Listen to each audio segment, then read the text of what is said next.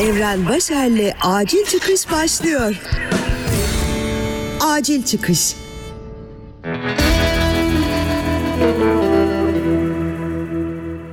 Selam sevgili dinleyen Acil Çıkış'ın 79. bölümünü dinliyorsun. Bugün biraz travmalardan konuşalım mı?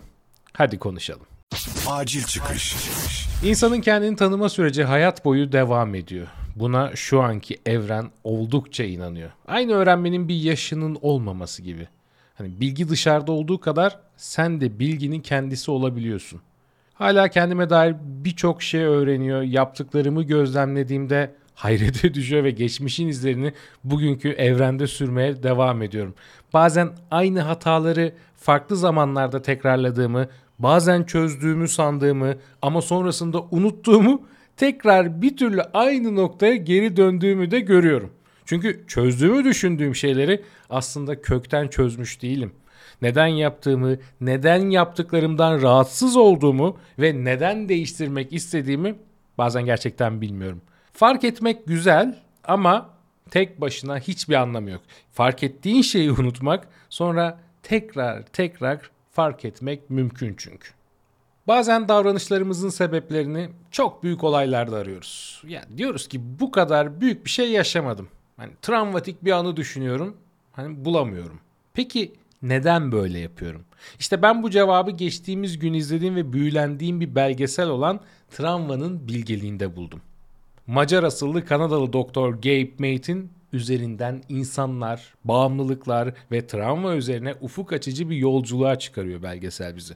Belgeselin web sitesi üzerinden istediğiniz dilde çok ufak bir bağış yaparak izlemeniz mümkün ve kesinlikle tavsiye ediyorum. Hani ilginiz varsa diyecektim ama insan olmanın, kendini ve insanları anlamanın ilgi gerektiren bir konu olmasından çok zorunlu olduğu fikri geldi şu an aklıma. Ama siz bilirsiniz tabii. Başta bahsettiğim konuya geri dönelim. Travma kelimesi kulağa büyük geliyor. Böyle baş edemediğin çok büyük bir bir şey olmuş olması lazım. Ama öyle değil işte. O zaman şimdi Doktor Mate'e kulak verelim ve çocukluğumuza bir dönelim. Çocukken kendinizi kötü hissedince konuştuğunuz kişi kimdi diye soruyor. Ufak bile olsa bir şey olduğunda ve onu etrafta paylaşacak kimse olmadığında ve çocuğun bununla başa çıkmak için çok sınırlı kaynakları olduğunda çocukların yaptıkları şey kendilerinden kopmaktır. Kendinden koptuğunda da kendiniz olamazsınız diyor. Travmadan konuşurken genelde başına kötü şeyler gelen birinden bahsederiz ancak travma tam olarak bu değildir. Travma bir türlü başınıza gelen kötü bir şeyle ilgili olmayabilir. İşte tam bu noktada kameralar Vancouver'a sokakta yaşayan bir evsize dönüyor. Sokakta yaşayan bir evsiz. Kim bilir başına çocukken neler geldi de sonrasında hem evsiz hem de böyle bağımlı birine dönüştü diyerek düz mantık kurabiliyor kafamız. Ama öyle de değil. Evsiz şöyle diyor. Pek çok kişi çocukluğuma bakar ve müthiş bir çocukluk geçirdiğimi, her şeyimin olduğunu söyleyebilir. Üst orta sınıf gelirli bir aileden geliyorum ve bana her şey verildi. Ama bu ailemin ebeveynlik tarzıyla ilgiliydi. Her şeyi sundular. Hediyeler, oyuncaklar, kurslar. Bu yüzden çenemi kapatıp onları rahatsız etmemeliydim. Çünkü hep çok meşgulüler ve hep çalışıyorlardı. Doktor Mate üstüne diyor ki yani çocuklar incindikleri için travma yaşamazlar. Çocuklar acılarıyla yalnız kaldıkları için travma yaşarlar. Şimdi aynı soruyu farklı şekilde soralım kendimize. Çocukken kaç defa acılarımızda yalnız kaldık? Gerçekten hissettiklerimizi, o anki acılarımızı korktuğumuz için ya da gerçekten etrafta anlatacak kimse olmadığı için içimize attık. Ve tam olarak ne zaman vazgeçtik kendimizden, kişiliğimizden? Bunlar benim de üstüne düşündüğüm sorular. Ben kendime bunları sormaya devam ederken biraz daha travmanın bilgeliğinin içinde tur atmaya devam edelim.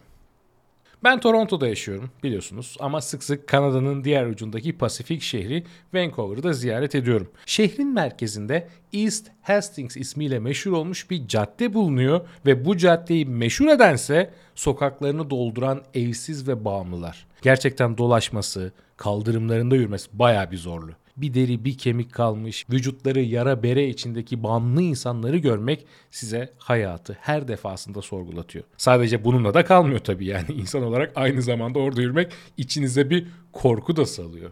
Belgeselde yine o sokaklarda dolaşıyoruz ama bu sefer Korkarak, iğrenerek, yargılayarak değil, onları anlamaya çalışarak tabii ki evimizin güvenli ortamında izlediğimiz için. Çünkü zamanında normal bir aile hekimi olan Dr. Mate belli bir yaştan sonra kendini tramvaya ve bağımlılara adamış. Bu konunun en çok aranan isimlerinin başında gelmeye başlamış. Böylece kitaplar yazıyor, konferanslar veriyor ve insanların hayatını değiştirmeye devam ediyor. Oradaki birçok evsizin hayatını, birçok bağımlının hayatını değiştirdiği gibi. Dr. Mate Vancouver'da 12 yıldan fazla süre çalışmış. Şehirdeki bu sokaktan bahsediyor ve dünyadaki herhangi bir yere göre burada çok daha fazla uyuşturucu kullanımı olduğunu anlatıyor. Gerçeklerden, acılardan kaçmak için hayatlarını madde bağımlısı olarak geçiren insanların yaşamlarına nasıl dokunabileceğinden ve çoğunun biraz ilgi, dinleme ve terapiyle bundan nasıl kurtulduklarını da görüyoruz izlerken. Benim asıl ilgimi çeken doktorun kendi travmasını fark ettikten sonra hayatının nasıl değiştiğini görmek oldu. Eşi şöyle anlatıyor bak. Gabe hekimken çok çalışıyordu. Mutsuzluğu, suratsızlığı, bütün sinirini, yorgunluğunu evde atıyordu ve ilişkimiz uzun yıllar pek de iyi gitmedi. Şimdi ise bambaşka biri. Mutlu, paylaşımcı, sakin, huzurlu bir adama dönüştü. Daha çok paylaşıyor, beraber vakit geçiriyoruz, eğleniyoruz. İlişkimiz artık hiç olmadığı kadar güzel.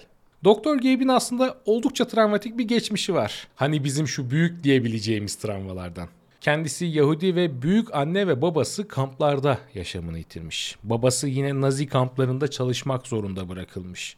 Bir yaşındayken annesi onu başka bir ailenin yanına bırakmış ve yıllarca da gelmemiş. Ona bebekken kodlanan da şu olmuş. İstenmeyen bir çocuksun sen. Doktor Mate şöyle diyor. Kendi travmamı gördükten sonra ki bu durum 30'lu yaşların sonu ve 40'lı yaşların başında gerçekleşti. Bu şekilde olmak zorunda değil dedim. Bunun sebepleri olmalıydı ve bu sebeplere odaklanmaya başladım. İşkolik bir doktordum. Neden işkolik bir doktordum? Çünkü bebekken aldığım mesaj dünyanın beni istemediğiydi. İstenmemekle nasıl başa çıkabilirsin? Kendini gerekli kılarsın.